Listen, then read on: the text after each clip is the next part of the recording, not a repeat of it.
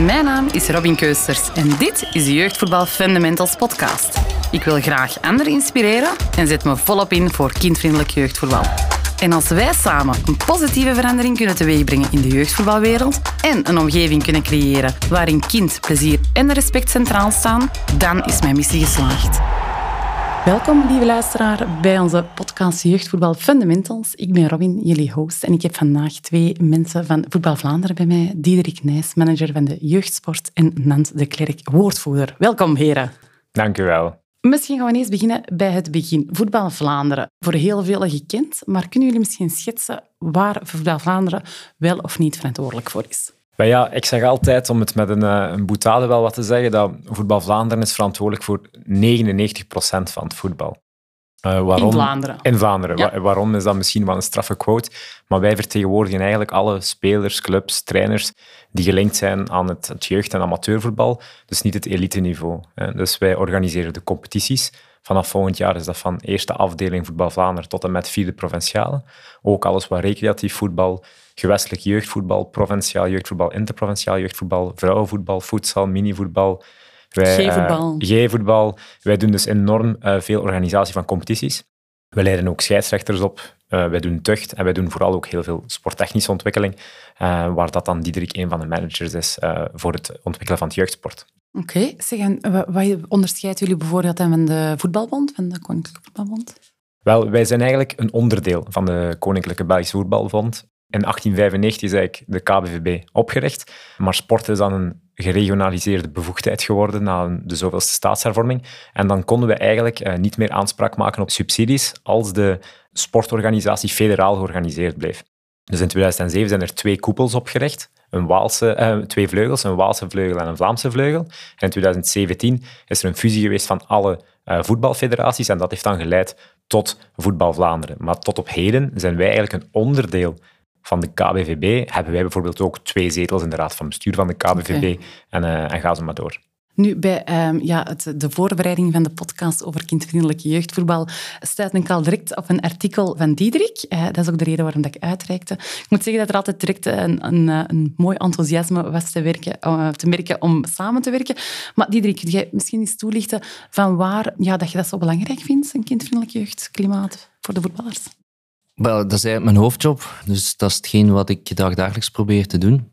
Kindvriendelijke omgeving te creëren in het jeugdvoetbal. Misschien, Nant heeft net geschetst waar Voetbal Vlaanderen voor staat. Uh, jeugdsport, Voetbal Vlaanderen.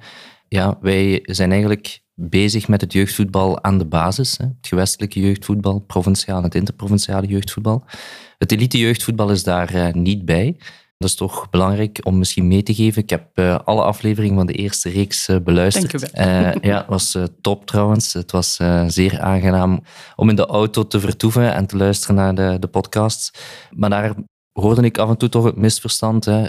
de bond wordt meestal alles bij elkaar gegooid. Maar ja, het jeugdvoetbal tot en met IP is eigenlijk dan voor Voetbal Vlaanderen. Het elite jeugdvoetbal wordt eigenlijk georganiseerd door de Pro League. Hè. Dat zijn de, de eliteclubs zelf. En dan heb je inderdaad de, de, de bond, de RBFA, de voetbalbond zelf. Um, dat heeft Nant ook geschetst. Waar ook de nationale teams en zo verder onder vallen. Maar om terug te komen op, uh, op de vraag waarom dat, uh, ja, het kindvriendelijk uh, jeugdvoetbal zo belangrijk is. Het is eigenlijk zo dat de dag van vandaag, en dat zal niet nieuw zijn, het jeugdvoetbal heel hard lijkt of, of gekopieerd wordt vanuit volwassen voetbal. Maar Jeugdvoetbal is in onze ogen geen uh, mini-volwassen competitie.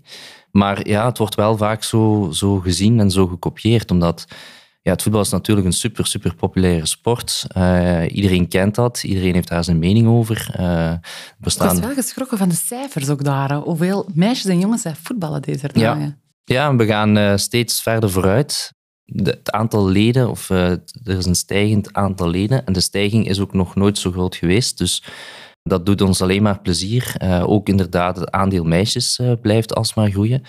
Dus het aandeel meisjes van nieuwe leden was nu 13% terwijl een totaal aantal leden van meisjes is 9% Dus ze zijn het gat een beetje aan dichtfietsen.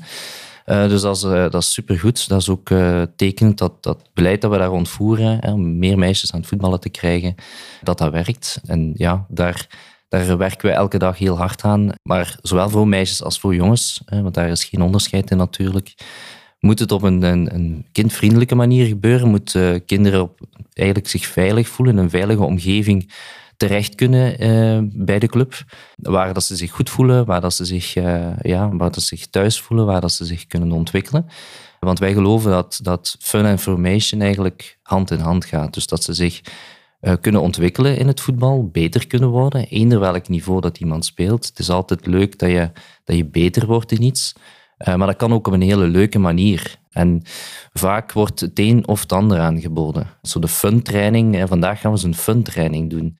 Een Halloween-training. Uh, een Halloween-training, ja, dat is natuurlijk misschien wel een voorbeeld van zo nog dat extra cachet dat je aan een training kan geven.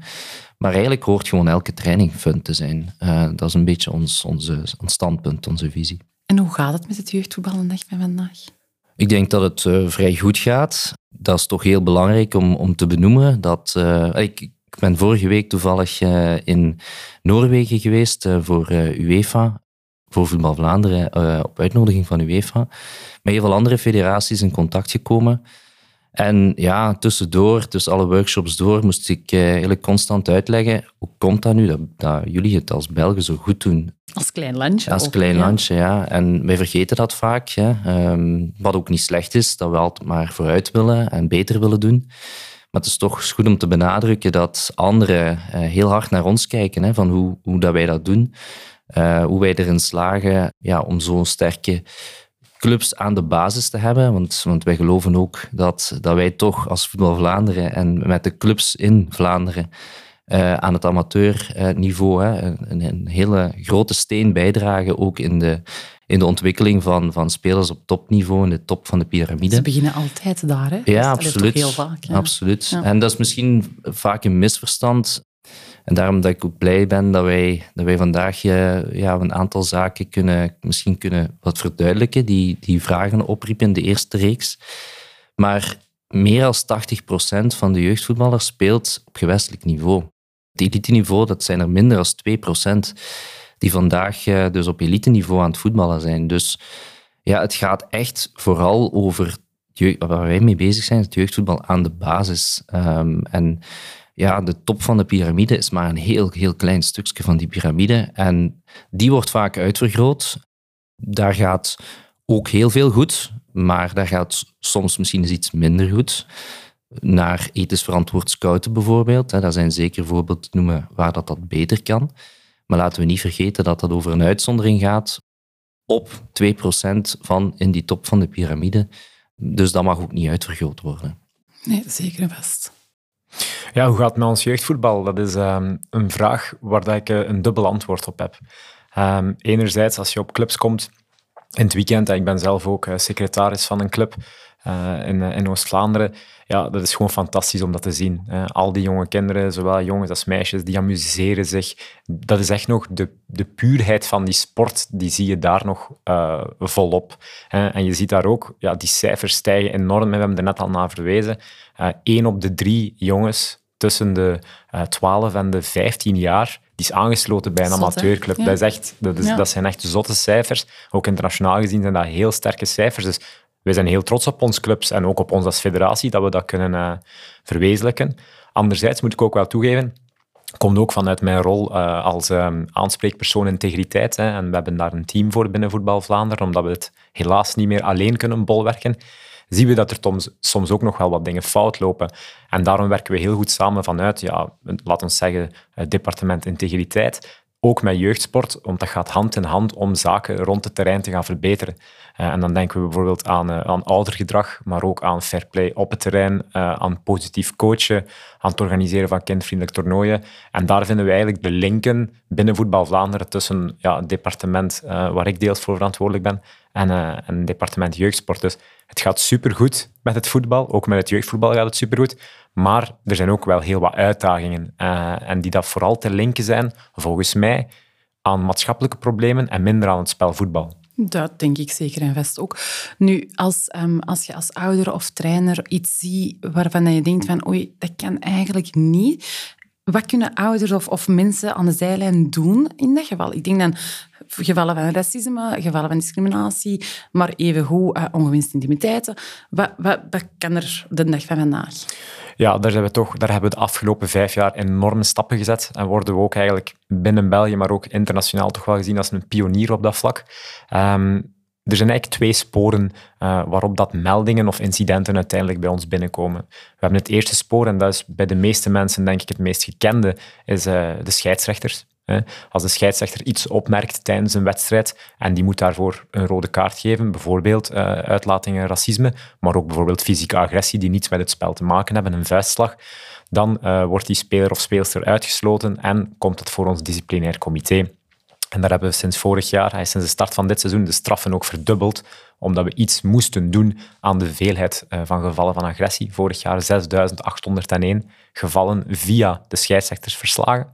Ehm, dus dat is één spoor. Gaat dat dan van spelers of bijvoorbeeld ook van ouders? Want ja, die kunnen niet gestraft worden. Nee, dit gaat over uh, spelers en coaches. Dus ah, eigenlijk de personen die effectief ook een rode kaart kunnen krijgen. Dus dat, dat gaat daarover. En dan heb je het andere spoor en dan kom je meer ook bij, bij publiek, bij ouders, maar evengoed ook bij spelers en coaches terecht. En dat is het meldpunt van Voetbal Vlaanderen. Dat bestaat nu ongeveer uh, vier, vijf jaar. Uh, en in het begin ging, kwam dat heel traag op gang met een goh, 20, 30 meldingen per maand. Ja, nu zien we, uh, vorig seizoen zijn we afgesloten op 1036 meldingen. Dat is, dat, is um, dat is enerzijds heel goed, omdat men de weg vindt naar het meldpunt en dat we er dan ook op kunnen reageren. Dat is anderzijds ook wel schrijnend dat er zoveel zaken mislopen. Uh, dus we zien daar heel, uh, de, de, grootste categorie die daar binnenkomt, zijn gevallen van agressie. Uh, maar ook soms grensoverschrijdend gedrag soms seksueel, maar soms ook um, fysiek of psychologisch uh, grensoverschrijdend gedrag. Voilà. Uh, en dan zijn er per uh, categorie hele procedures uitgewerkt. Um, bijvoorbeeld, ik kan nu het voorbeeld geven van racisme en discriminatie. Um, dat wordt gemeld, er wordt een onderzoek gevoerd, dat gaat naar het bondsparket.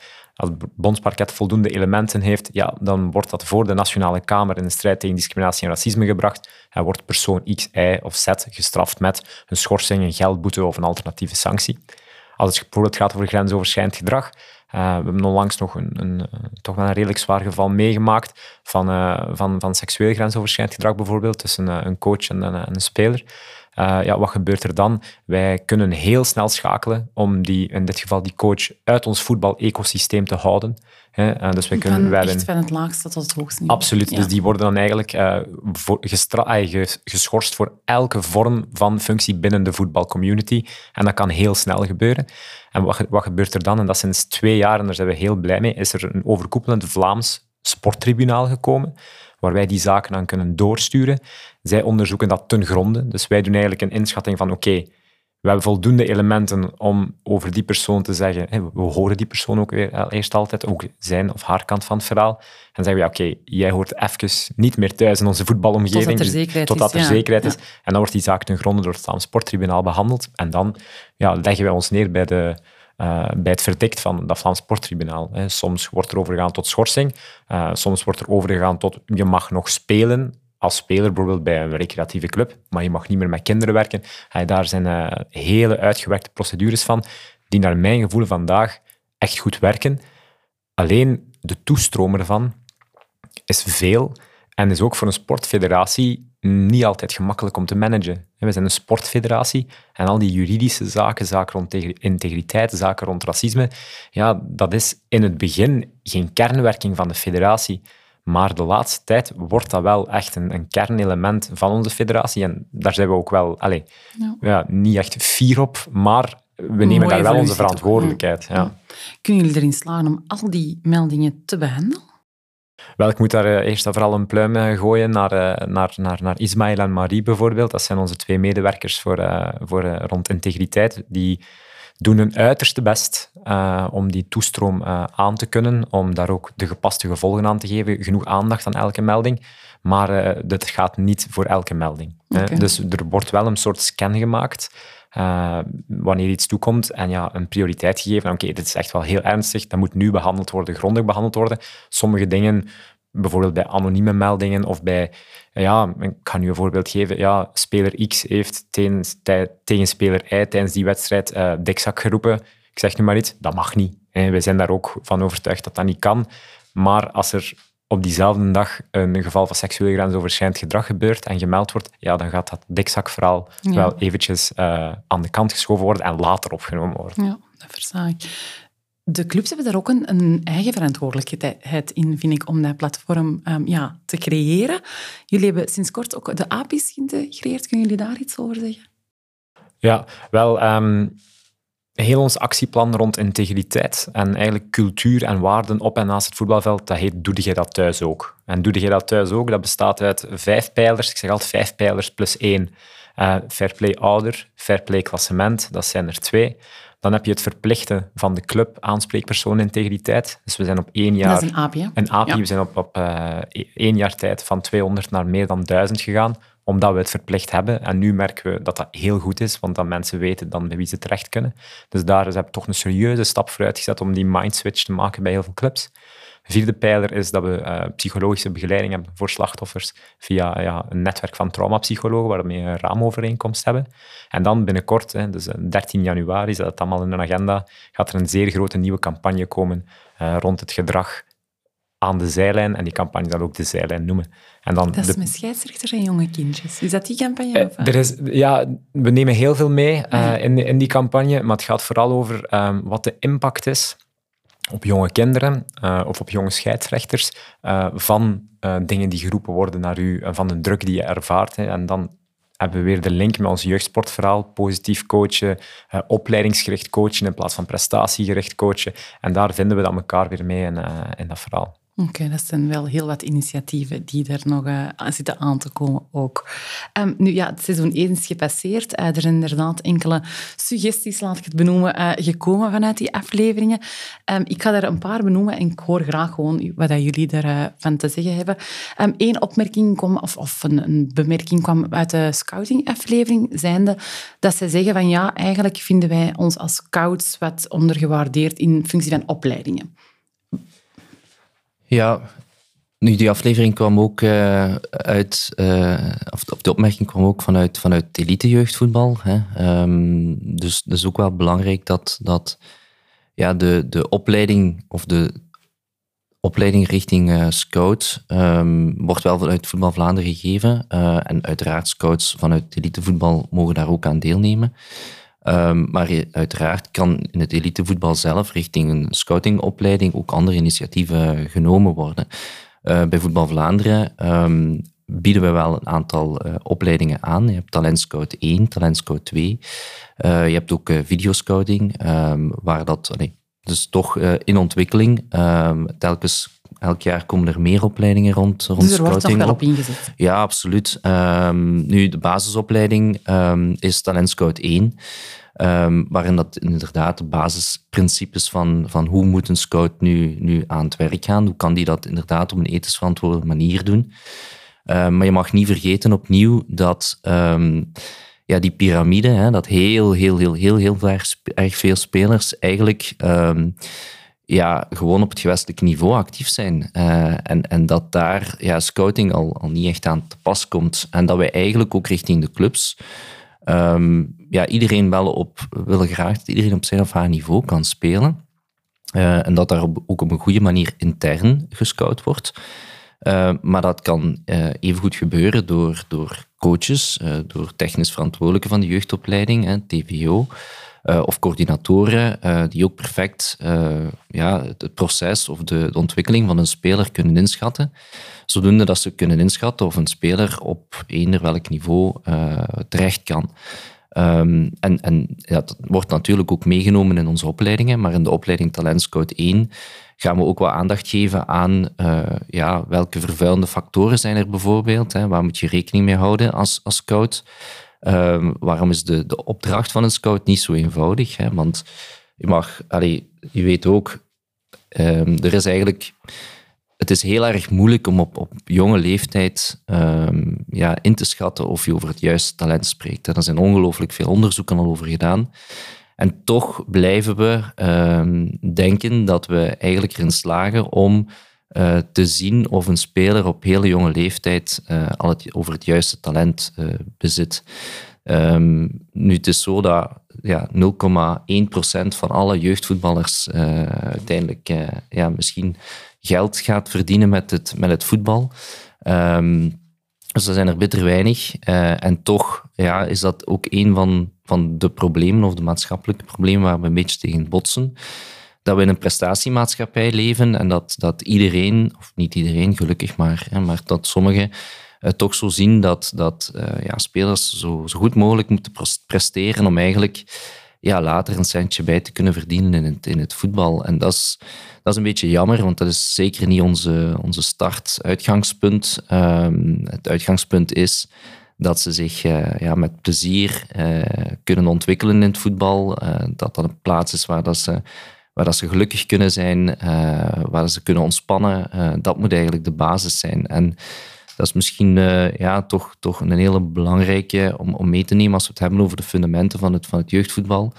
Dan is dat dat, denk ik, hè, die, die veilige ja, leefomgeving eigenlijk creëren. Dat is, eigenlijk echt ons uitgangspunt.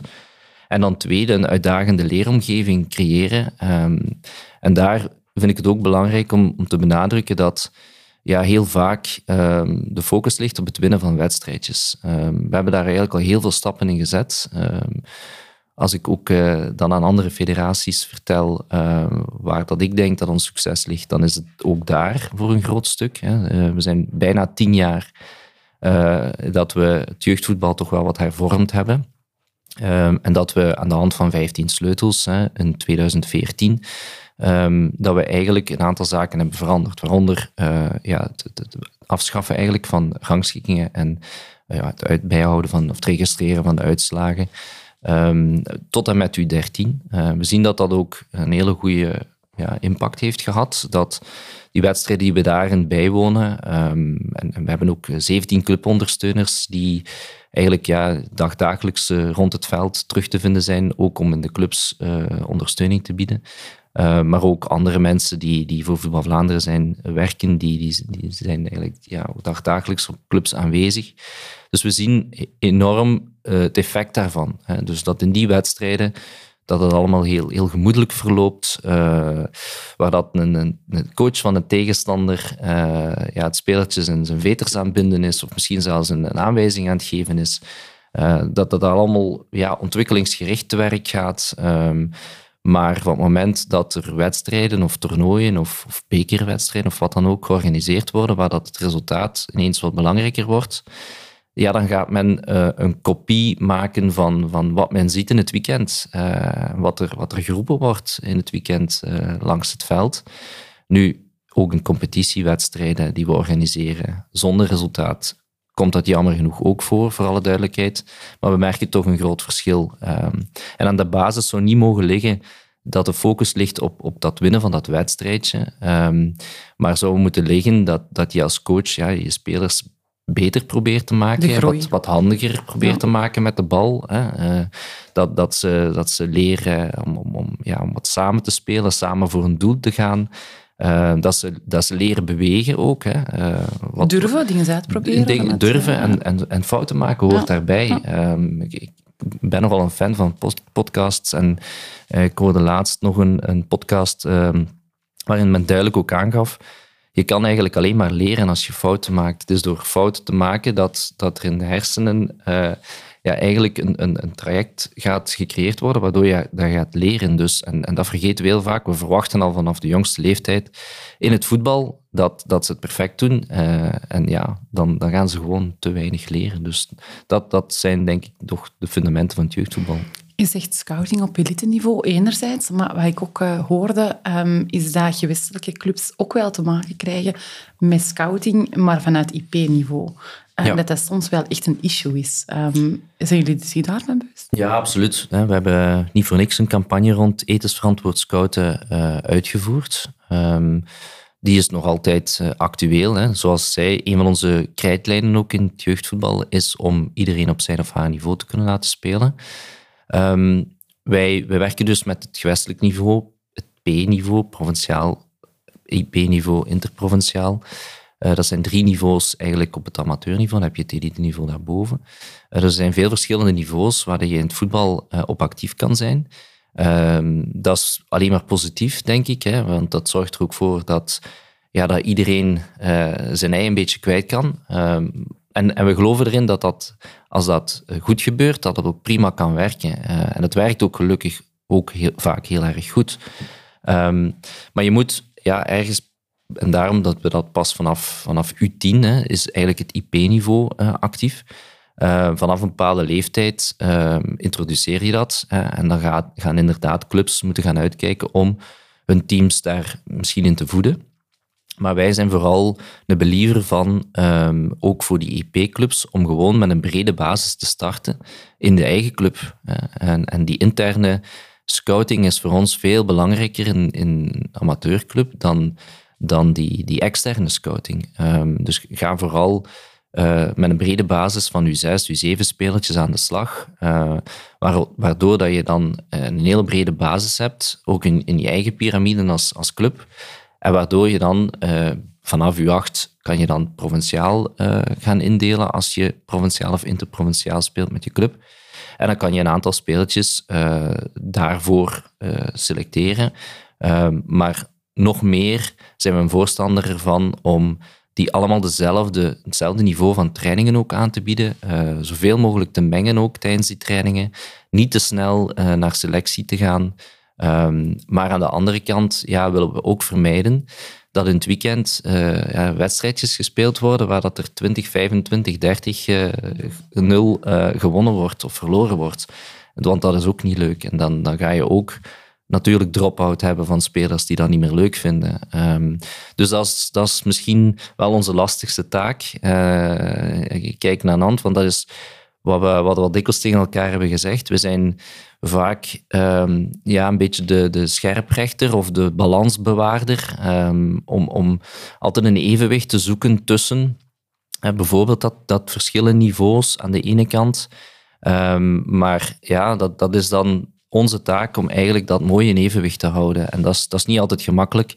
Uh, de reisafstanden speelt daar ook weer een rol in. Die willen we dan ook weer niet te, te hard laten oplopen. Want uh, ja, dat, dat zijn zo'n zaken die, die nooit voor iedereen goed gaan, gaan lopen. Dat is onmogelijk. Um, maar we proberen wel uh, dat dat voor zoveel mogelijk spelertjes en, en ouders en coaches uh, op een zo goed mogelijke manier georganiseerd wordt ja, je moet eigenlijk een balans vinden bij het opmaken van, van reeksen in het jeugdvoetbal. Tussen enerzijds heb je zorgen voor een optimaal niveau, dat spelertjes tegen elkaar spelen van een zo, gelijk, uh, zo gelijkaardig niveau, omdat het dan de beste leeromgeving is voor die spelertjes in die wedstrijd, dat dat inderdaad geen 10-0 is, want daar heeft eigenlijk niemand iets aan gehad. Geen fun en ook geen formation. Zelfs niet voor die dat winnen. Hè. Nee, natuurlijk niet. Leuk, nee, nee, die vinden dat niet leuk en die hebben niks bijgeleerd. Hè. Um, maar aan de andere kant heb je inderdaad de, de reistijden en de afstanden. En daar zijn we in het voetbal, ja, ik mag het misschien niet zeggen, maar rot verwend. Hè. Ik heb uh, twee nichtjes, uh, twee kindjes van mijn zus, um,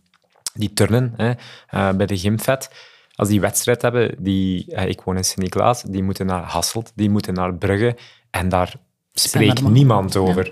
Uh, wij zijn twee jaar geleden over de provinciegrenzen heen voetbal beginnen aanbieden. En dat was voor sommige mensen een psychologische muur, een betonnen muur van 10 meter dik om die provinciegrens over te steken naar een club die dichtbij ligt, maar dat was niet in die provincie. En dus dat heb je wel in het voetbal. Um, omdat we met zoveel zijn, zijn we het gewoon om altijd rond de kerktoren te spelen. En dat is oké, want dat is heel belangrijk. Langs de andere kant heb je dan misschien niet altijd het beste gelijkaardige niveau. Dus daarin moeten we een zo goed mogelijk evenwicht vinden. We willen ook niet dat kinderen 100, uh, 100 kilometer in een auto moeten zitten, uh, maar ja. ze moeten ook niet 10-0 gaan verliezen, want dan brengt het ook niet op. Die gemiddelde reistijden misschien eens even benoemen. Uh, op gewestelijk niveau zitten we zo rond het kwartier. Um, dat ze moeten zich verplaatsen heen, hè, een wedstrijdje spelen en dan terug. Op, op P-niveau uh, is dat uh, eh, 25 minuten en op IP-niveau is dat een gemiddelde van 35 minuten. Nu, uiteindelijk zijn dat ook, ja, het, het, woord zegt het zelf, interprovinciaal noemen we dat vroeger, dus over de provincies heen. Natuurlijk, als je, ja, dat is, het, nationale voetbal van vroeger eigenlijk, um, ja, dat kan je niet uh, organiseren zonder ja, toch een half uurtje verplaatsing uh, gemiddeld te hebben. Mm. Ja, jullie zeggen enerzijds het, um, het, aspect tijd, maar wat ik dus ook wel soms hoor, en, en wat dat misschien wel nog eens zo erg is, is het financiële aspect. De benzine is ook niet meer de prijs van het hem vroeger was. Ik was er eerlijk gezegd wel een beetje van geschrokken dat dat wel een issue is bij sommige gezinnen, maar het is wel zo. Hebben jullie daar hetzelfde idee over? Ja, absoluut. Eh, in het kader van onze beleidsplanning, dus wij maken telkens voor vier jaar een beleidsplan, doen we om de twee jaar bevragingen. Heel breed. Bevragingen bij onze leden, dus bij de spelers effectief, bij trainers, bij scheidsrechters, bij clubbestuurders, ga zo maar door.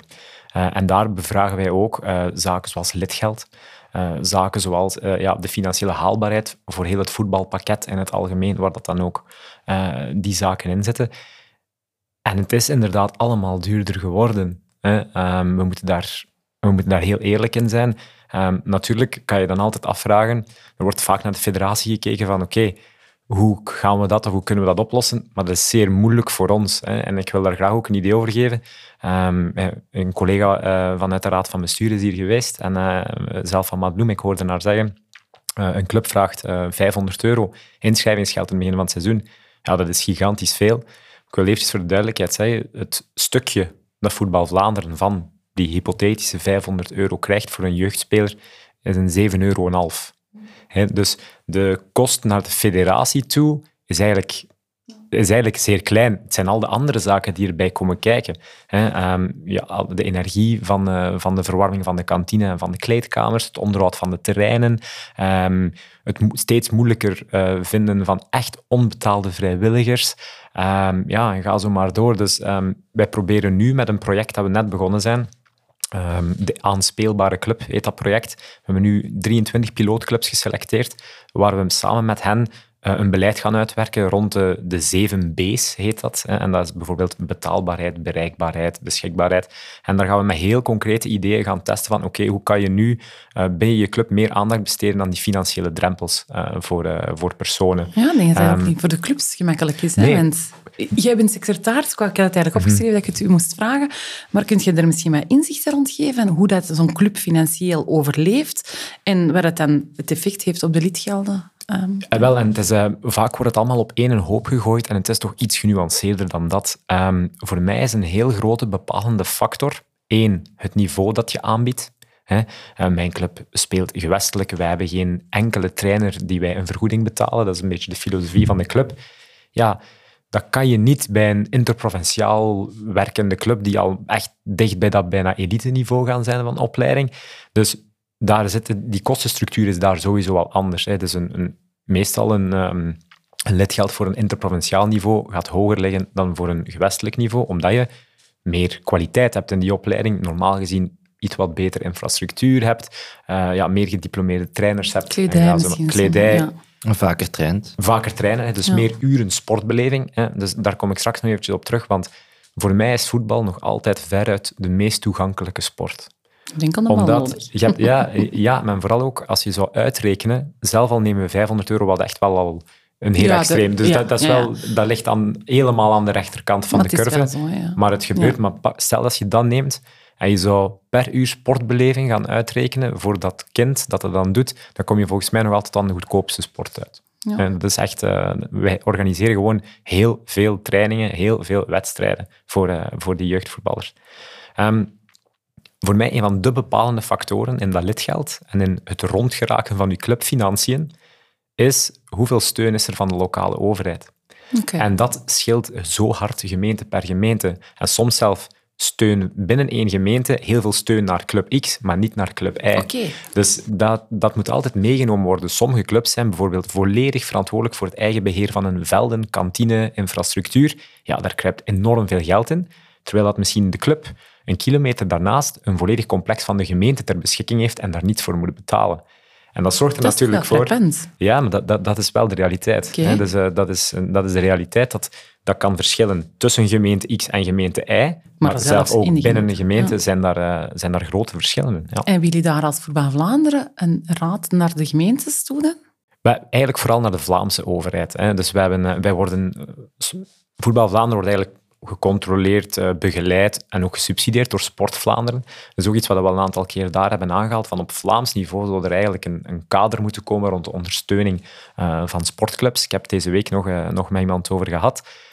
We vinden het allemaal normaal als we naar de stedelijke muziekschool gaan of de bibliotheek, ik zeg nu maar iets, dat daar iemand zit die eigenlijk betaald wordt met middelen van de lokale overheid om um, ja, dat vorm te geven. Die muziekleerkracht, die directeur van de muziekschool, uh, de persoon dat uh, de, de, boeken ontleent in de bibliotheek, dat is dan cultuur en, en, en, en, muziek en kunst.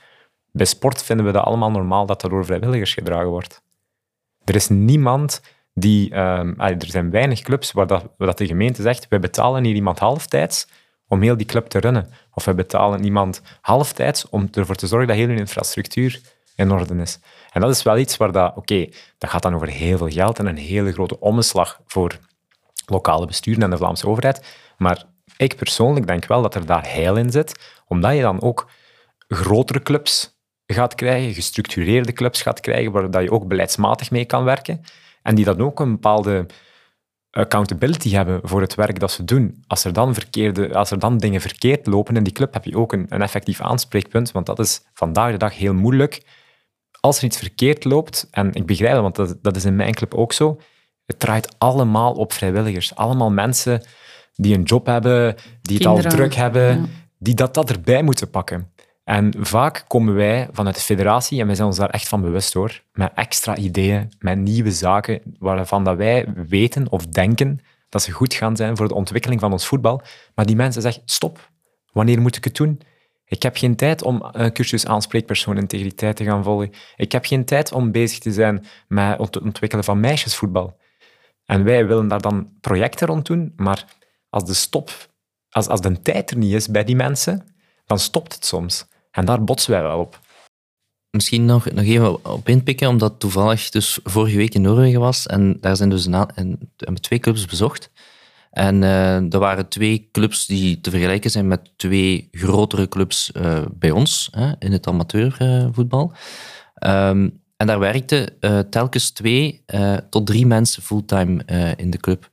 Um, betaald. Ja, dus fulltime betaald, maar um, de lidgelden waren nog wat lager als, als bij ons. Um, en oké, okay, overheid, gemeentes ja, bracht of, staken een steentje daar wel toe bij, maar, maar toch um, gaven zij aan dat het ook uh, ja, dat het model ook, ook zelfbedruipend kan zijn.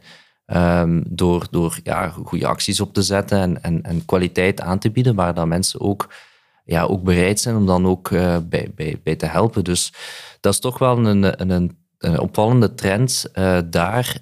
Um, er zijn nog grotere clubs in Scandinavië die, waar dat er waar dat tot tien mensen fulltime in een club uh, bezig zijn met jeugdvoetbal. Uh, dus dat is wel opvallend. Herkenbaar is van naar steun van een club toe, hoe beter die communitywerking, hoe um, ja, makkelijker als ouder om te sponsoren. Ik zie dat nu echt bij de korfbal, dus dat is iets helemaal anders. Mm.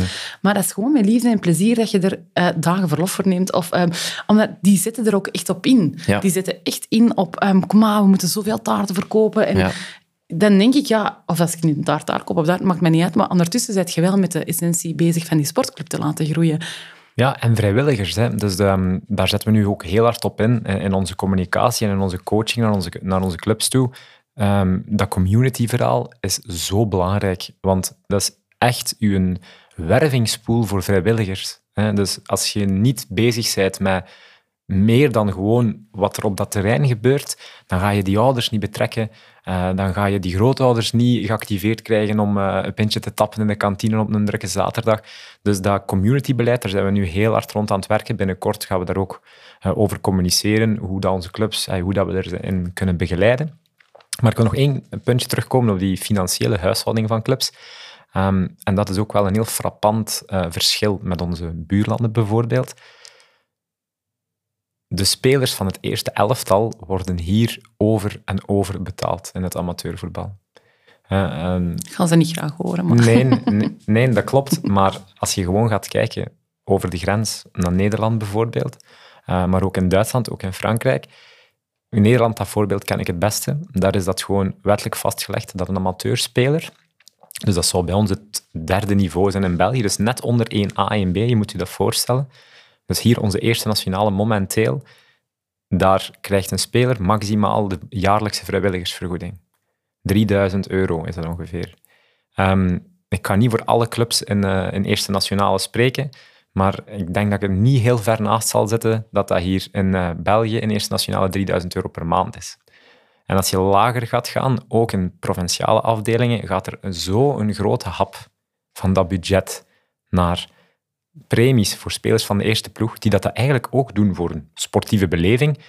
Maar hier is iets fout gegroeid, vind ik persoonlijk, in hoe dat wij naar de amateurvoetbal kijken. Waarom moet iemand een eerste of tweede of een derde provinciaal, het maakt mij niet uit, überhaupt geld verdienen met zijn sport uitoefenen? Dat zie je in geen enkele andere sport. Als elke club die budgetten naar beneden zou brengen, ze moeten dat wel solidair doen, als ze die naar beneden zouden brengen en niet elkaar gaan hey, voor 50 euro meer kunnen hier en ze investeren dat bedrag in een jeugdopleiding, in een infrastructuur, dan denk ik dat we ook heel veel financiële problemen oplossen. Het was eerder deze week ergens geopperd, ik weet niet of het voor de micro was of ernaast, maar iemand zei, um, ja, laat inderdaad die bedragen zakken en neem dat geld om um, bijvoorbeeld elite-trainers te laten trainen op gewestelijke uh, of IP-clubs. Het was een heel een vernieuwing voor mij en dacht ergens, ja, hij heeft wel een punt. Ja, dus het moet langs twee kanten uh, zeker bekeken worden. Ik denk dat um, ja, topsport en, en, en jeugdsport, hè, uh, of elite jeugdvoetbal en het amateur jeugdvoetbal, zal ik het zo even noemen, um, elkaar zeker kunnen, kunnen helpen en kunnen inspireren. Um, ik, ik, merk wel dat daar meer en meer initiatieven rond, rond plaatsvinden. Dat ook um, ja, clubs, eliteclubs, wel begrijpen dat ja, de basis van de piramide, dat ze daar wel een rol in te spelen hebben. Gelukkig. Dus komt, komt wel vaker terug. Alhoewel dat dat misschien dan nog te veel gefocust is op het uh, weghalen van de betere spelertjes. Um, en natuurlijk ja, uh, is, dat, is dat zeker uh, ja, een van hun, van hun taken ja. dan wel, of, of, of, waar dat ze voor gaan. Maar um, die brede basis mee helpen ontwikkelen en ondersteunen, ja, dat, dat, kan absoluut, dat kan absoluut nog beter.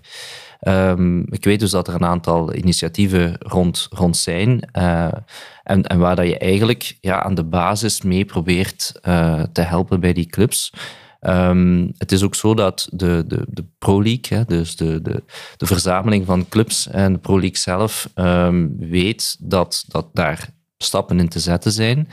Um, vroeger werd er nog U7 uh, eh, elite jeugdvoetbal uh, aangeboden in competitie. Um, vandaag uh, is dat bij U9 zijn dat er twee teams nog die in competitie spelen. Men denkt er ook aan om zelfs U9-competitie te gaan schrappen in de toekomst.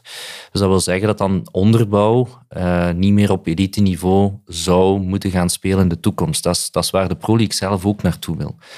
Um, wat natuurlijk voor ons ook als muziek in de oren klinkt, omdat uh, speeltjes dan langer in hun eigen omgeving, in de lokale clubs, uh, kunnen blijven voetballen. Um, Minder en, trainers die ook naar elite gaan ja, en misschien gewisselijk langer kunnen blijven. Ja, en dan krijg je die wisselwerking waar, waar dat we het daarnet over hadden. Um, dat, dat ook belangrijk is dat uh, elitecoaches dan mee aan de basis die spelers lokaal ook gaan, gaan helpen ontwikkelen. En hopelijk niet alleen zich gaan focussen op uh, speeltjes die op dat moment toevallig opvallen. Hè? Want dat is dan, uh, daar kunnen we ook een podcast over vullen. Um, welke spelertjes zijn dan degene waar dat men naar kijkt? Hè? Dat zijn vaak de spelertjes die, ja, die al langer aan het voetballen zijn. Um, die, die toevallig een, een goede coach hebben gehad. Um, die dus ja, meestal veel voetbaluren op de teller hebben. die van begin van het jaar zijn. Um, dat, dat is ook heel erg opvallend, uh, in alle niveaus, maar zeker op elite-niveau. Dat is ook iets ehm, waar jullie sterk mee bezig zijn. Hè? We, zijn we zijn daar ja, over na denken hoe dat we uh, ja, toch na 15, 20 jaar uh, dat er al over gesproken wordt, hoe dat we dat mee uh, zouden kunnen, kunnen oplossen, welke oplossingen dat ervoor zijn. Um, we zijn nu aan het nadenken ja, hoe dat we dat dan in de praktijk zouden kunnen brengen. Uh, zodoende dat ook speeltjes van de tweede jaarhelft uh, ja, evenveel kansen gaan krijgen eigenlijk dan speeltjes in de eerste jaarhelft. En dan gaat het nog niet zozeer over talentontwikkeling. Um, dat is zo. Hè. Uh, spelertjes krijgen minder de kans om dan op het hoogste niveau actief te zijn, omdat de verhouding daar ongeveer 70% van de eerste jaarhelft is en 30% van de tweede jaarhelft in elite jeugdvoetbal. Uh, maar het gaat ook over uh, gewoon kansen geven om te kunnen voetballen. Uh, want we zien dus al een ondervertegenwoordiging van speeltjes van de tweede jaarhelft, van bij de start, wanneer ze, wanneer ze de, de voetbalschoenen voor het eerst aantrekken. Wij hebben, of we zijn daar wel wat onderzoek naar aan het doen. Voorlopig hebben wij dat speelplaatseffect genoemd. Omdat die spelertjes, of die, die meisjes, jongens, ook ja, op de speelplaats al direct tegen, ja, tegen anderen moeten opboksen die, die van begin van het jaar zijn, dus die, die groter zijn. En zeker op jonge leeftijd is dat verschil natuurlijk heel erg groot. Um, en dat die daardoor wat, wat minder zin krijgen om, om, om te gaan voetballen. Dus dat zijn zeker zaken waar we mee bezig zijn. Um, en, en ja, waar dan mogelijk binnenkort nog wel meer nieuws over komt. Ik kan misschien nog één ding zeggen, of één ding benoemen uh, over het financiële luik. Hoe um, afhankelijk zijn clubs van sponsors, van lokale bedrijven? Ja, toch wel heel afhankelijk. Um, daar zit ook een, een gradatie in natuurlijk. Het, men gaat eigenlijk op zoek naar middelen op diverse kanalen. Je hebt de inkomsten van, uh, van de lidgelden, ja. dat, is, dat is een belangrijke. Je hebt inkomsten van subsidies meestal van de lokale overheid. De inkomsten vanuit de kantine. Uh, en dan de vierde pijler is inderdaad meestal sponsoring. Of de wedstrijden, de inkom, de ja, entree. Ja, klopt. Ah, ja. klopt. Ja, dat reken ik dan bij ah, kantine. Maar inderdaad, de, de, de, de. Er is ook wel over gezegd de laatste er, daar, maanden. Daar kan je zeker ook iets over zeggen. we hebben daar ook een, een, een, een uitgesproken standpunt over, over dat inkomgeld bij, bij jeugd. Maar die sponsors, um, die zijn heel belangrijk. En dat zorgt ook voor die community. Hè. Dus de, die lokale sponsor daarin betrekken, ja, dat heeft gewoon superveel voordelen. Uh, en daar zijn onze clubs ook wel heel sterk in. Um, dus die afhankelijkheid is er wel, maar voor mij gaat het meer over wat dat er dan uiteindelijk met die middelen gebeurt. Um, ik zou bijvoorbeeld heel jammer vinden en we zien dat vandaag de dag helaas nog, dat er uh, lidgelden of, of inkomstgelden van jeugdwedstrijdjes uiteindelijk moet gebruikt worden om op het einde van de rit spelers van het eerste elftal te gaan betalen. Het ja, zou verboden moeten zijn, toch? Ja, maar dat is, uh, we hebben dat allemaal onderzocht, geloof me. Uh, maar dat is niet gemakkelijk om, om daar echt juridisch bindende acties rond te nemen, tenzij dat er naar Nederlands model effectief iets in de wetgeving zou komen. allemaal dingen die we aan het bekijken zijn, maar um, niet zo eenvoudig om dat allemaal bespreekbaar te maken ook daar zie ik zelf ook wel uh, hoe harder die communitywerking, hoe um, makkelijker het is voor bedrijven om te zeggen, ah wel, ik wil mijn geld insteken. Ook een persoonlijke bevinding geweest. Met liefde en plezier, als je een vennootschap hebt en je kunt een lokale club sponsoren, maar dan moet je wel het idee hebben dat er met je kinderen bezig is. Um, allee, dat ze met je kinderen bezig zijn. Ja, dat geld naar uh, de juiste doelen gaat. Ja. ja. Ja, maar toch ook wel een oproep aan de lokale bedrijven misschien. Hè? Van, ja, zijn er clubs in uw buurt die je kunt ondersteunen? Want ze hebben het ook wel brood nodig, denk ik. Dus, uh... Ja, absoluut. Uh, al denk ik, mijn persoonlijke ervaring, dat uh, de meeste clubs echt wel hun lokaal netwerk van bedrijven ja. kennen. Um, nu zoek, zie ik echt nog veel meer heil in. En wat je er net eigenlijk gezegd hebt, is dat um, die all-in club. Hè. Dus, dus een club gaat, als je binnen 20 jaar naar een club gaat kijken, dat gaat niet meer dezelfde club zijn als vandaag. Er gaan veel meer randzaken bij komen kijken die niet per definitie um, een impact hebben op wat er op dat terrein gebeurt, maar steeds meer dat, dat verbindende, dat community aspect. En dat is inderdaad ook iets ja, wat dan een plus is om mee naar een, een, lokale sponsor te gaan. Want als je een actieve community hebt, waar dat al je ouders in zitten, die dat je heel makkelijk digitaal kunt bereiken en je kunt daar ook ja, dan uh, coverage of een aandacht besteden voor die lokale sponsor, ja, dat, dat is een win-win. Er zijn al mooie voorbeelden van. Hè. Um, er zijn echt al clubs die daar, die heel hard op inzetten, waar dat het uh, gewoon gezellig vertoeven is, um, die ook gepensioneerden bijvoorbeeld betrekken, of die, die een uh, jeugdkantine ter beschikking stellen uh, in, de, vroege namiddag voor gepensioneerden, om daar een kaartje te komen leggen of een koffie komen te drinken. Um, wat, wat denk ik slimme ideeën zijn, of initiatieven zijn, om, om die inderdaad wat te binden aan uw community. Um, en, en ja, wie weet, in de volgende stap zijn ze wel bereid om, om, om andere dingen mee te ondersteunen. Um, ja, een kleedkamer dat is een lik, likje verf kan gebruiken, ik zeg maar wat. Um, een delegé. Ja, een delegé voor een jeugdploeg. Ja. Trouwens, uh, een van onze, onze projecten is ook is rond um, uh, tiener drop-out, om dat eigenlijk te gaan vermijden. Ik daar ook een beetje in. Om, op vandaag is het, is het inderdaad zo van, je, je bent aan het voetballen en ja, we merken toch dat op een bepaalde leeftijd um, dat er wel wat drop-out is. Um, andere interesses? Of, andere interesses, ja. Um, en, en we proberen eigenlijk ervoor te zorgen, of, of ook in overleg te gaan nu met, met, met de jongeren eigenlijk, van ja, hoe zouden eh, we er kunnen voor zorgen, of hoe kan een club ervoor zorgen, dat je langer actief blijft ook in de club? Uh, dat hoeft niet alleen als, als voetballer te zijn, natuurlijk, zou fantastisch zijn. Dat is ook wel uh, ja, een van onze pijlers daarin, hè, om ze langer actief te houden in het voetbal. Um, want niet iedereen moet naar een eerste ploeg, eerste, tweede nationale en zo verder doorgroeien. Je kan ook op, op, op ja, recreatief niveau blijven voetballen en, en heel veel plezier blijven beleven in het voetbal eigenlijk een leven lang. Hè, want we hebben zelfs uh, wandelvoetbal, hè, uh, wat, wat toch ook alsmaar populairder wordt. Maar aan de andere kant, en daar proberen we nu ook wel wat uh, meer op in te zetten, is om die jongeren eigenlijk uh, aan te geven dat er nog andere zaken mogelijk zijn in een club dan alleen maar zelf actief te blijven voetballen. Bijvoorbeeld uh, jeugdtrainer. jeugdtrainer kan worden of, of scheidsrechter kan worden. Secretaris. Of secretaris, ja. vrijwilliger. Uh, er zijn heel veel andere aspecten en, en er loopt ontzettend veel talent rond um, die, die hun talenten ook op andere manieren kunnen inzetten voor die voetbalcommunity. En ik was, we hebben een Vlaamse jeugdraad voetbal opgericht, um, waarin dat we een aantal van die jongeren uh, die zich kandidaat hebben laten stellen om in die Vlaamse jeugdraad te zitten. Um, we hebben er daar een aantal uit geselecteerd. We probeert om ook regionaal wel wat, wat, wat een, goede verdeling te krijgen. Um, meisjes, jongens, veldvoetbal, indoorvoetbal, alle doelgroepen, alle geledingen zijn daar eigenlijk in vertegenwoordigd. En ja, als je dan in dialoog gaat met die jongeren, dan ik, ik was letterlijk weggeblazen gewoon van, van wat dat er allemaal van ideeën kwamen en, en hoeveel talent dat er eigenlijk rondloopt nog, uh, waar dat we, nog veel meer mee kunnen doen. En, en zowel wij, die, die ja, het beleid uh, mee mogen uh, uitstippelen, om daar naar te luisteren, maar ik denk ook in de clubs, ik grijp die kans om, om ja, de jongeren ook een stem te geven en, en eens te luisteren naar ja, wat dat allemaal mogelijk is en wat hun ideeën zijn en wat hun talenten zijn. Jeugd effectief betrekken eigenlijk bij Absoluut, de clubwerking. Ja. Dat is eigenlijk een tip die je wilt geven. Oké. Okay. Zijn jullie binnen Voetbal Vlaanderen bezig met innovatie en of modernisering van nieuwe technologieën? Ja, vast en zeker. Um, we hebben het nu al heel veel gehad vandaag over, uh, over breedte sport. Hè. Dus eigenlijk voetbal aan de basis. Maar we hebben ook een heel um, uitgewerkte topsportwerking.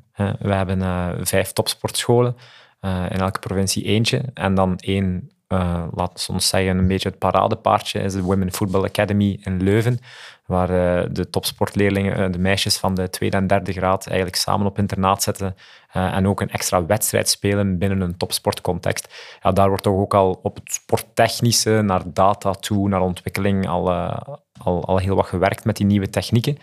Um, maar natuurlijk, breedte sport um, kan je daar niet mee gaan vergelijken. En je moet ook uh, bepalen, we hebben daar langs nog een gesprek over gehad, in hoeverre is het zinvol om onze 160.000 jeugdvoetballers, waarvan het er dan 80% op het westelijk niveau speelt, bijvoorbeeld ja, daar uh, snelheidsmetingen of, of allemaal zo statistieken te gaan bijhouden.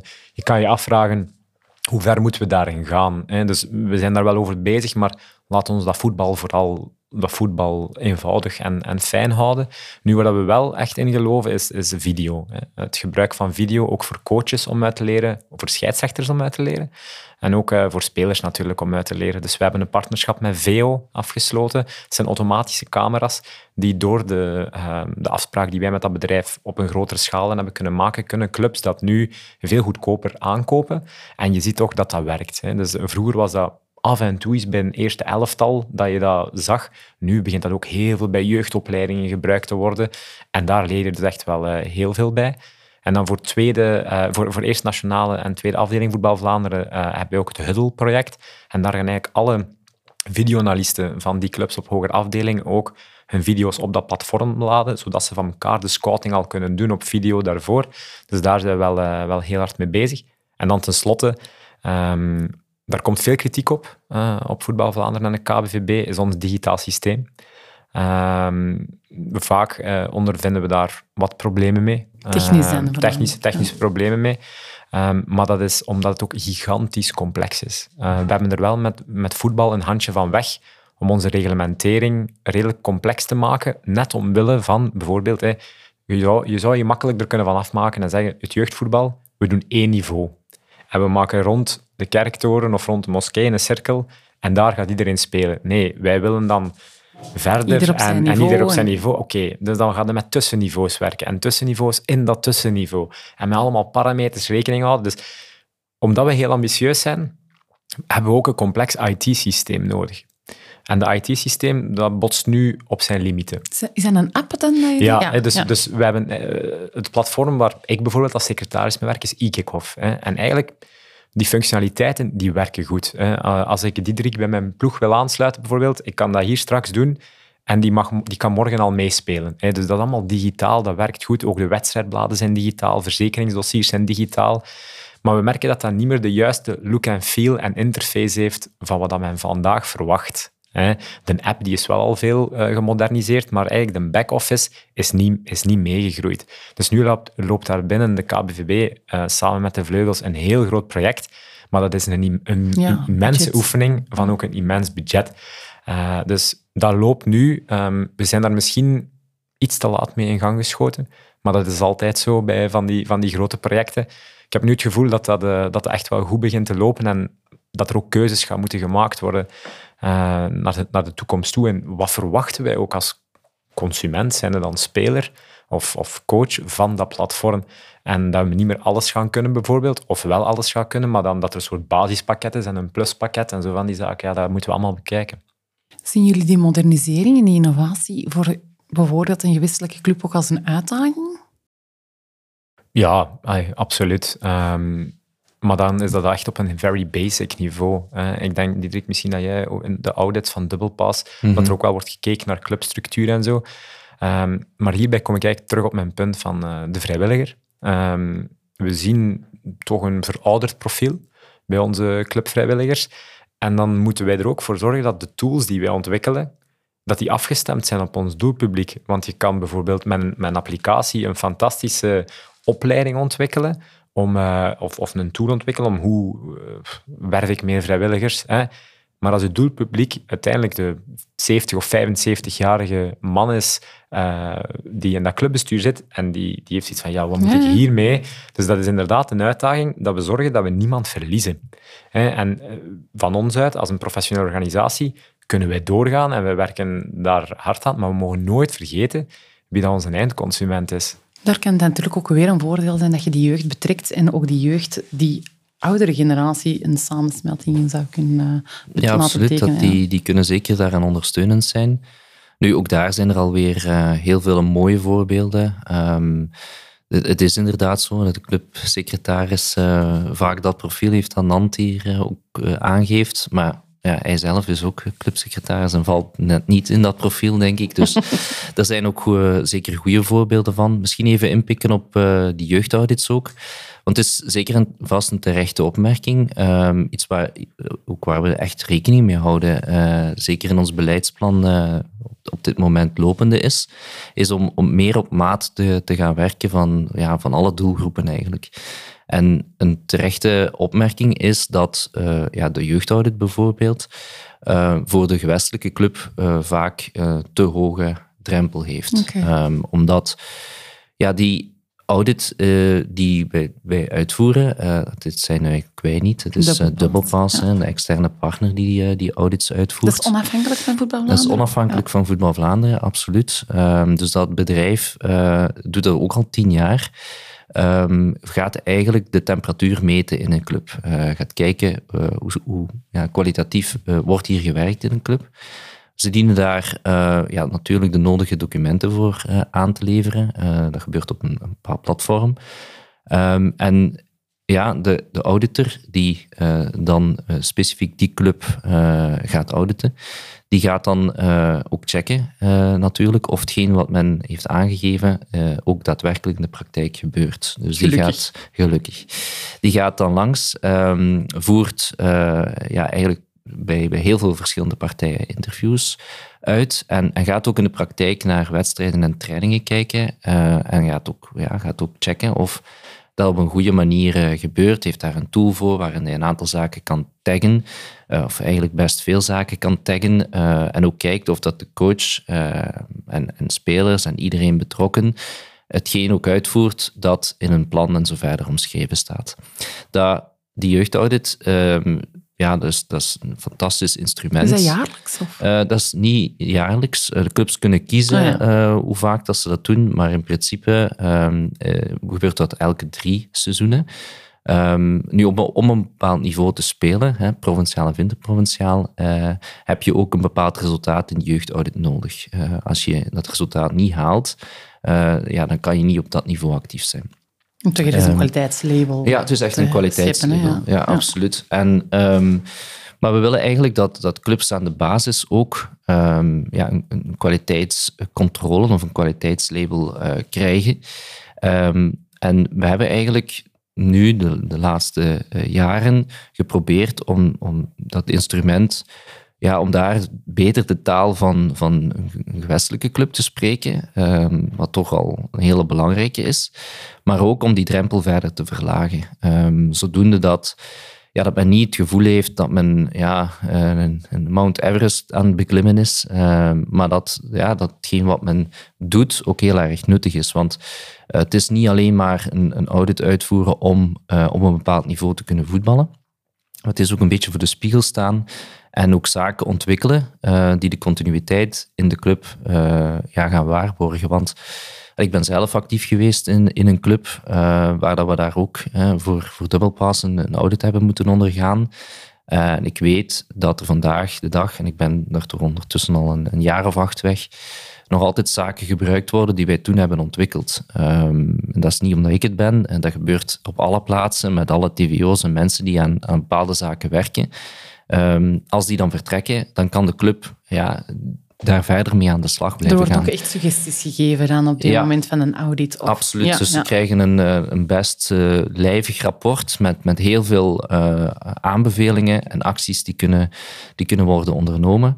Um, en een, een van de initiatieven eigenlijk om dat op gewestelijk niveau um, laagdrempeliger te maken, is dat we ook een uh, postaudit uitvoeren um, of een gesprek hebben met, met de clubondersteuners. Hè. Dus dat zijn niet de controleurs, voor alle duidelijkheid. Dat zijn dan degenen die op basis van het kwaliteitsrapport samen met de clubs uh, gaan nadenken over acties die ze kunnen uitvoeren in de toekomst om ja, nog meer kwaliteit uh, te gaan aanbieden. En we zien ja, ook in cijfers dat de kwaliteit van de clubs in Vlaanderen gigantisch is, is gestegen op verschillende dimensies. Uh, dus dat is, fantastisch. En ook alsmaar meer clubs ja, die een bepaald kwaliteitslabel uh, behalen. Maar um, de drempel voor gewestelijke clubs is er dus nog altijd. Um, ik, er zijn thans alleen maar voordelen om het te doen. Um, dus we werken daar hard aan om, om nog meer uh, clubs, en we willen echt naar 100% gaan, uh, Hoe is dat nu? Dus, ja, we zitten nu bij, de, bij de alle clubs. Als je alle clubs met, met jeugd neemt, um, dan zitten we nu op ongeveer een 54 procent. Um, nu, enige nuance. Uh, om een uh, audit te kunnen uitvoeren, moet je wel met, over minstens acht jeugdploegen ja. beschikken. En er zijn dus ook best wel veel clubs met jeugd die geen acht ja. jeugdploegen hebben. Een, een honderdtwintigtal op dit moment, om precies te zijn van de 800 clubs met jeugd die we hebben in Vlaanderen. Ja, dus nog wel een mooie ambitie om naar die 100% te. Ja, maar we werken, we werken wel een stijging. Um, ik denk dat we een vijftal jaar geleden zaten we zo ongeveer op een, ja, denk een 300 clubs nog um, van de acht. En toen waren het er zelfs nog meer, 850 clubs of zo. Dus, dus we zijn al enorm uh, gestegen daarin en we willen dat eigenlijk verder verder doen. We merken ook um, dat steeds meer clubs uh, ja, meer dan acht jeugdploegen hebben. Dus daar is ook een enorme stijging uh, van clubs. Um, maar dat wil ook zeggen dat er steeds minder zijn met minder dan acht uh, jeugdploegen. Ja, ja. Dus de, de, grotere clubs worden, worden nog groter. Uh, er gebeuren ook veel meer fusies en zo verder. het aantal clubs met jeugd daalt dus ook. Hè. 2000, Door fusies. Ja, in 2015 zaten we ongeveer met 950 clubs met jeugd en we zitten nu onder de 800. Um, dus, dus dat is dat erg? Is dat... Nee, dat is niet erg. Uh, want het belangrijkste is natuurlijk dat we voldoende leden blijven hebben. En dat is gelukkig uh, een stijgende trend, hè, zoals dat straks al aangehaald. We hebben alsmaar meer leden. Um, dus dat wil zeggen dat we alsmaar meer teams hebben per club. Um, maar dat wil ook zeggen dat, dat, ja, dat, dat de clubs alsmaar groter worden. En dat, dat, ja, dat is een evolutie waar dat we rekening mee moeten houden. Um, we zijn nu eigenlijk al aan het werk aan ons nieuw beleidsplan. Um, alhoewel dus het, vorige nog niet, uh, nog niet helemaal afgewerkt is. Hè. Dus 2024 is nog een ons oud beleidsplan. Maar we zijn daar nu al over na aan het denken. Um, en dat zal zeker één, één van onze pijlers ook zijn. Ja, je ziet dat ook uh, naar verwachtingen toe van de maatschappij. Ik heb er al over gesproken. Uh, ouders van vandaag, maar ook lokale besturen van vandaag, die verwachten een bepaalde professionele werking. die verwachten anno 2023 meer van een, eh, een amateurclub dan wat hij, laat ons zeggen, gemiddeld in de jaren 90 deed. Uh, en je merkt dat, daar, um, dat er geschakeld wordt. Hè. We zien heel wat fusies uh, de laatste tijd die eigenlijk maar één verklaring hebben. Er waren bijvoorbeeld drie voetbalclubs in de gemeente. En dat de, de lokaal bestuur zegt, kijk, we willen nog investeren in voetbal, want we vinden dat heel belangrijk. Maar niet meer op drie verschillende... Ja, dus niet, niet drie dubbel en hier 5000 euro en daar 5000 euro en daar 5000 euro. Maar we willen wel 15 geven als je gaat, of 20 geven als je gaat samenwerken. En dan is die return met die 20.000 euro subsidie is gewoon groter. Ja. Uh, dus dat is... Ik spreek me daar niet principieel uit als dat ik daarvoor ben, voor fusies of tegen. Maar het is gewoon een constante. Uh, het is gewoon een vaststelling. We gaan ermee moeten leren omgaan. En dan denk je dat we er heel goed op moeten inspelen vanuit Voetbal Vlaanderen toe, ook naar onze reglementen. Uh, wat, wat, kan je, wat kan je aanbieden, wat kan je niet aanbieden. Uh, dus dat, die oefening loopt nu, maar uh, het, gaat veranderen. Hè. Het gaat veranderen. Ja. Wat ik ook zie als een van de uh, beweegredenen om vanuit een gewestelijke club naar een hogere club te gaan, is dat ze soms zeggen van ja, er, is gewoon, er zijn gewoon geen trainers. Um, ouders moeten, moeten inspringen. Nu, ik, um, ja, ik denk dat daar toch ook wel belang is aan, aan die vrijwilligers. Van ja, we moeten, dat, um, ja, we moeten dat toch aanpakken op een of andere manier. En een van de vorige afleveringen is eigenlijk geopperd die opleidingen die moeten gevolgd worden of niet moeten gevolgd worden. Dat moeten jullie misschien even toelichten.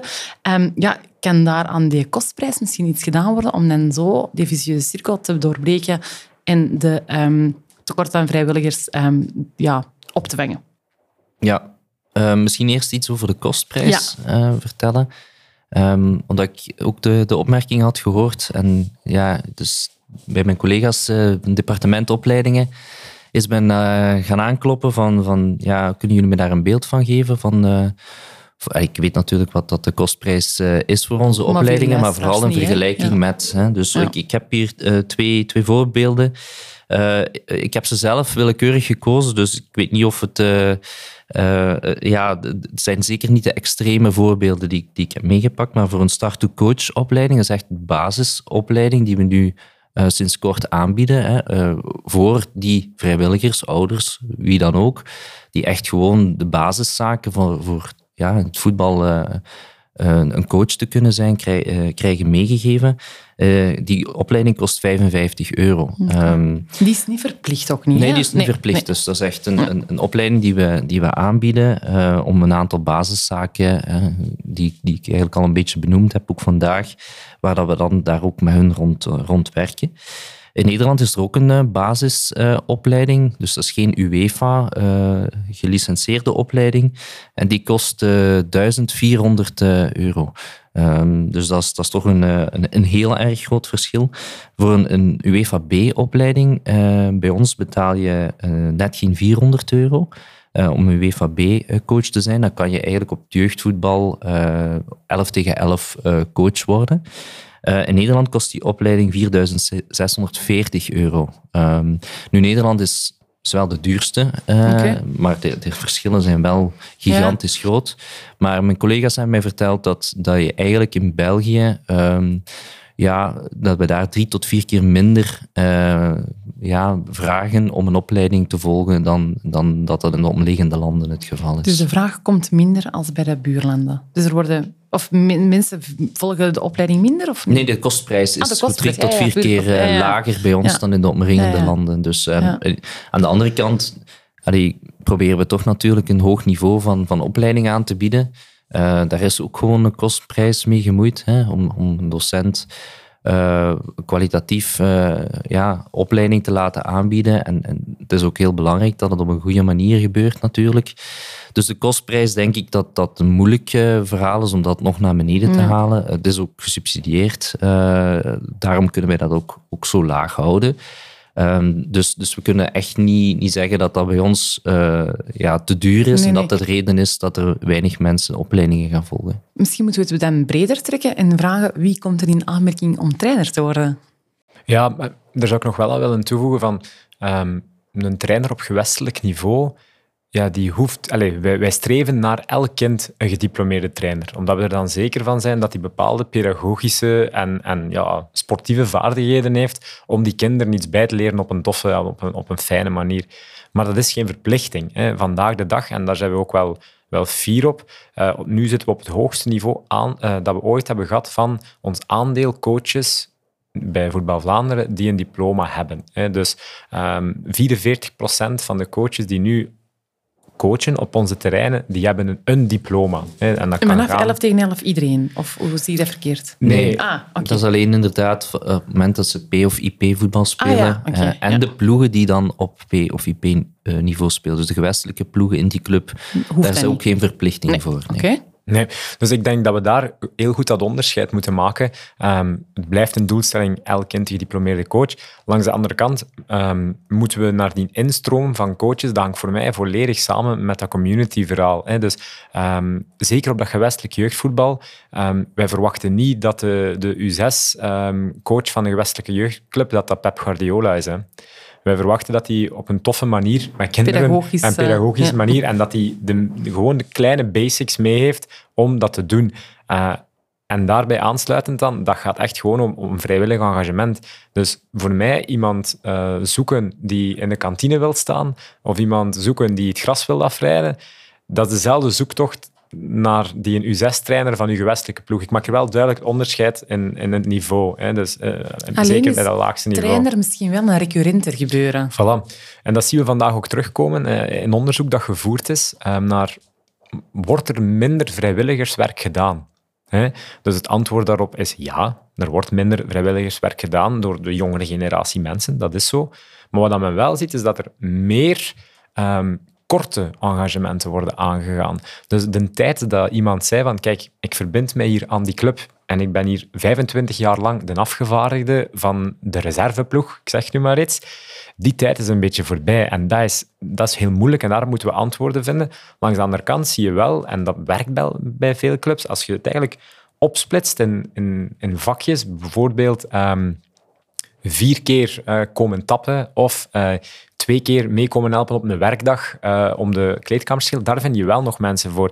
Dus we moeten ook gaan kijken um, of dat we daar ja, oplossingen kunnen vinden om, het, om, om onze vraag naar vrijwilligers ook ja, ons aanbod, dat we dat kunnen afstemmen op de vraag. Laten we misschien aan het vooroordeel de wereld uithelpen van dat trainer zijn ook niet per se dat je profvoetballer moet geweest zijn of niet per se een hele technische achtergrond. Want ik denk dat daar wel uh, veel mensen van afschrikken van ja, ik kan dat eigenlijk niet. Nee, dat is een beetje wat ik daar straks al zei. Dat kopiëren van uh, hoe dat een coach bij een, uh, bij een eerste elftal op eerste klasniveau aan de slag gaat. Hè. En en ja, dat is, dat is een beetje het tegengewicht dat we willen geven ook vandaag. Uh, van, van, dat is absoluut niet... Elitevoetbal dat is echt dat, dat, topje van die piramide. Um, als dat gewoon een goede begeleiding is, pedagogisch verantwoord, uh, iemand die een veilig uh, leefomgeving en een, een uitdagend leerklimaat kan ontwikkelen, dat is, dat is eigenlijk wat telt. Um, en laat ze vooral spelen. Um, zorg dat het georganiseerd gebeurt. Maar laat ze vooral spelen en zelf ontdekken. En, en dat kunnen veel, veel meer mensen dan dat, uh, dat wij soms denken en dat clubs ook soms denken. Dat is, dat is een heel terechte opmerking, ja. Ik ook wel uh, inderdaad recurrenteren. Um, in mijn ogen zou het ook wel een oplossing kunnen zijn als je gewoon meer trainers ziet, bijvoorbeeld niet wekelijks, maar twee wekelijks of drie wekelijks hun engagement moeten geven. Zou dat werken? Want dat is moeilijk. Ik begrijp dat dat moeilijk is, misschien structureel of, of in een club te organiseren.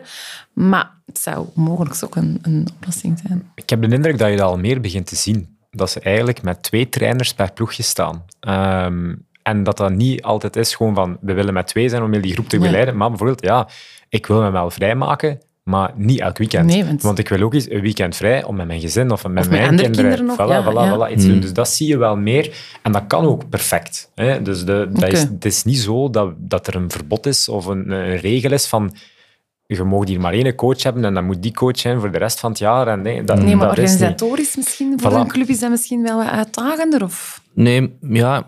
Ik, heb zelf nu een voorbeeld in mijn hoofd eh, van toen ik nog TVO was. eh, in Tongeren was dat trouwens. eh, wat wij toen gedaan hebben, eh, zeker in, de onderbouw, van U6 tot en met U9, eh, wat er ook een hele grote hoop van spelers gaat. Ehm, om iedereen ook een beetje hetzelfde niveau te kunnen aanbieden van training, kan je met doorschuiftrainingen gaan werken. En eigenlijk, wat je nodig hebt, is iemand die verantwoordelijk is, hè, die, die ja, misschien ook oefeningen mee voorbereidt, ehm, maar die dan ervoor zorgt dat in die carousel elke oefening een begeleider staat die die, die oefening begeleidt. En dat hoeft dan niet eh, Pep Guardiola te zijn, hè, ehm, maar die er wel voor zorgt dat die oefening goed loopt en dat ze Kinderen dat ze op- opletten, Ja, dat- ja. dat, dat ze op een goede manier bezig zijn, dat ze, dat ze bijleren, absoluut. Maar ze, ze leren eh, ook heel veel bij door zelf te ontdekken. En, en zeker op de jongste leeftijden. En, en dat, is, dat is toch een hele belangrijke boodschap die we willen geven van ehm, ja, de, de formats, de wedstrijdvormpjes die wij ook hebben ontwikkeld. Ehm, het, spelen van 2 tegen 2 bijvoorbeeld bij U6. eh, ja, laat ze die wedstrijdjes spelen. En ze zullen, ja, ze zullen zeker vanzelf ook wel heel veel vooruitgang gaan boeken. Eh, wat niet wil zeggen dat je ze als coach geen tips en zo verder kan geven. Je kan, je kan wel in dialoog gaan hè, via vraagstelling. eh, kan je wel vragen stellen en, en ze zelf op zoek laten gaan naar, naar oplossingen om, om het spelletje nog, nog beter te, te leren spelen. Maar waardoor die doorschuiftraining kan je er eigenlijk voor zorgen dat iemand ja, die echt gekwalificeerd is, eh, een beetje een, een kwaliteitscontrole doet Ja. op die oefeningen. Ehm, en, en je gaat er ook, ook misschien iemand bij hebben met heel veel ervaring eh, die een bepaalde post bemant. En dan ga je misschien eh, daar een minder ervaren persoon ook eens bij kunnen zetten, waardoor die ook weer dingen van kan oppikken.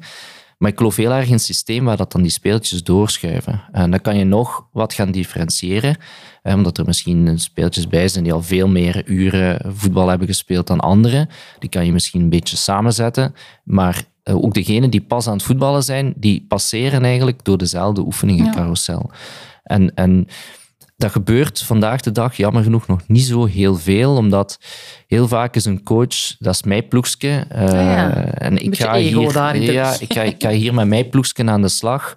Eh, ook voor ouders is dat vaak een, ja, toch een mindshift van... ehm, speeltjes van, van U8 bijvoorbeeld, dat zijn er dan in een club misschien 50. Ja, die zouden allemaal samen één groep eh, moeten Ja. vormen. Ehm, maar heel vaak zien we toch dat er dan daar een indeling wordt gemaakt en dat je verschillende niveaus hebt. Wat niet verkeerd is, maar, maar laat ze toch samen trainen. Geef ze allemaal dezelfde kansen ook eh, om, om ja, zich te kunnen ontwikkelen eh, met hè, heel veel plezier.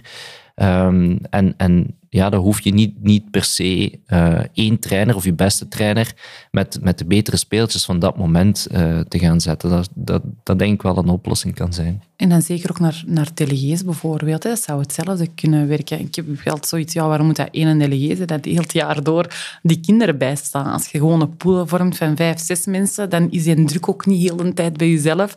Ehm, maar dan kun je het verdelen. Hè. Ja, je kunt in het begin van het jaar, ik weet dat er een aantal clubs zijn uit onze regio dat dat doen voor, on- voor hun jeugdploegjes. Die vragen vijf ouders Ja. die daar in het begin van het seizoen eigenlijk bij hun komen, eh, met een, de echte delegé dan, laat Ja. ik mij zo zeggen. Ehm, en die leert, dat is geen rocket science, hè. Dat Liefde voor het kind doet al veel. Ja, dat, dat, dat wedstrijdbad invullen, die scheidsrechter ontvangen, als er een scheidsrechter is, dus vanaf de U15, dat is geen rocket science. Mensen hebben vaak bij trainer, maar ook bij delegé, en ik spreek echt op dat gewestelijk niveau, een te hoog idee, omdat ze het inderdaad spiegelen aan, aan het profvoetbal of aan het, het van, oeh ja, maar ja, dat weet, ik niet, dat weet ik niet of dat ik dat ga kunnen. En dus die worden dan gewoon één match samengepakt. En dan die een poelen en dan ah, wie doet dat deze week? Ah, ik ga dat doen.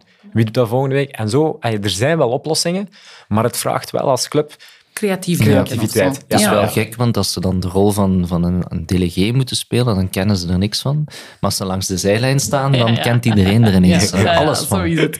Nee, maar zelfs op elite-niveau zien wij dat ook, hè, dat er te weinig delegees en vrijwilligers zijn bijvoorbeeld. En dan denk ik, ja, ik snap dat. Ik ga mij ook niet engageren om een heel jaar ernaast te staan. Maar als je inderdaad een pool van vijf, zou het ook wel een, uh, mm ja, mooi evenwicht zijn voor iedereen, denk ik. Er is al heel veel gezegd. Um, zijn er nog zaken dat jullie extra willen belichten? Ja, misschien, uh, ik zie net uh, de, de jeugdvoetbal fundamentals uh, logo, logo, nog eens terugkomen. Ja. ja. zet het kind centraal. Ik denk dat dat misschien wel het allerbelangrijkste is. Um, we hebben het over van alles gehad nu, maar wat wij proberen te doen is echt ook dat kind centraal te zetten. Um, alles wat we ontwikkelen uh, start eigenlijk vanuit uh, ja, die spelersontwikkeling. Wat was belangrijk voor een speler? Dat zijn, wat zijn de stappen die die, die zou moeten zetten? hoe kan die zich ontwikkelen? hoe is die omgeving en zo verder? Dingen die we, die we een beetje hebben benoemd. Dat we daar altijd van starten en dan ja, clubs proberen mee te nemen in het verhaal. Um, maar niet andersom. Dus niet eerst van wat is mogelijk voor een club, uh, en, en dan, ja, goed, moet, moet de speler maar, maar volgen. Um, dat is eigenlijk ja, hopelijk ook het, standpunt van meerdere clubs. Um, probeer echt de speler centraal te zetten, wat is belangrijk voor de speler. En probeer dan ja, de hele omgeving mee te krijgen. Zodoende dat, dat die speler eigenlijk uh, ja, alle mogelijkheden krijgt om zich goed te voelen in, in de club waar, de, waar de jullie actief zijn. Ja. Ja, misschien eh, voor mij dan, van, het, van mijn rol bij Voetbal Vlaanderen, vind ik het heel belangrijk dat die, um, dus kind centraal, absoluut, maar dat we los van de ja, problemen of uitdagingen die er zijn binnen ons voetbal, dat die, die puurheid en die mooiheid van dat jeugdvoetbal niet vergeten mag worden. En, en daar is dat ook ergens een oproep naar, naar ouders of naar supporters of naar mensen die actief zijn binnen die voetbalcommunity. Je krijgt er ook echt veel van terug als je daar een bepaalde rol opneemt. En dat hoeft dan inderdaad niet een engagement van jaren te zijn, drie keer per week, maar iets doen voor die club en voor die spelers. Ja, dat geeft je zelf ook echt heel veel terug. En, en ik denk dat we daar ook ja, nog meer rond moeten communiceren, nog moeten rond sensibiliseren. Ja, en dat mensen dat ook vooral moeten ondervinden. Want dat is effectief. Hè? Je krijgt wel echt heel veel liefde van clubs terug en van de kinderen op dat, op dat moment ook. Dat is wel uh, leuk dat je het aanhaalt, want het is ook heel mooi, hè, het jeugdvoetbal. Mm Laat het vooral ook iets, iets moois zijn. Tijdens Del Ruiz hier eerder deze week geweest en heeft een ode aan het jeugdvoetbal uh, geschreven. Um, dus ja, ik denk dat dat vooral ook nog heel belangrijk is, dat we zien welke positieve impact dat uh, jeugdvoetbal op kinderen heeft en hebben. Ja, absoluut. Dat is voor, voor mij de essentie, jeugdvoetbal, maar voetbal in het algemeen. Het is zo'n mooie sport. Het zet zoveel in beweging. Het brengt zoveel mensen samen, ongeacht religie, uh, huidskleur, uh, sociaal-economische positie. Als je vandaag kijkt wat er gebeurt in de wereld, dan denk ik dat nog meer voetbal of nog meer jeugdvoetbal uh, de mensen toch nog meer dicht bij elkaar zou kunnen brengen. Ja. En ik geloof ook gewoon dat, dat onderwerpen als dit meer eh, respect naar elkaar toe eh, verhoogt of zo. Of meer begrip van, als, van, van jullie, van ons, of van Club naar Voetbal Vlaanderen, maar zeker ook van um, ouder naar, naar coach. Als we alle um, partijen aan het woord houden, dat er toch hopelijk wat meer begrip naar elkaar gaat zijn. Ja, absoluut. En waarvoor dank. Ik denk dat dat... Uh Er zijn heel veel podcasts uh, terug te vinden, zoals ik zei, luister ik er graag. Um, maar over het jeugdvoetbal uh, en zeker het jeugdvoetbal aan de basis, fundamentals, uh, zoals je dat mooi hebt benoemd, die zijn er bijna niet te vinden. Um, en, en dat is een heel mooi initiatief. waar dat we direct heel erg enthousiast over waren, omdat dat ja, ook hetgeen is wat wij proberen uit te dragen. Uh, ik ben blij dat we, dat we uitgenodigd geweest zijn en uh, leuk gesprek Ja, gehad. inderdaad, dankjewel. Er is inderdaad weer wat, heel wat fundamenten gelegd voor de toekomst van het jeugdvoetbal. Dankjewel om in jullie drukke agenda tijd voor ons te maken. Graag gedaan. Ja, heel graag gedaan. Bedankt voor het luisteren. Dit was Jeugdvoetbal Fundamentals, de podcast over kindvriendelijk jeugdvoetbal. Volg ons zeker ook op Instagram.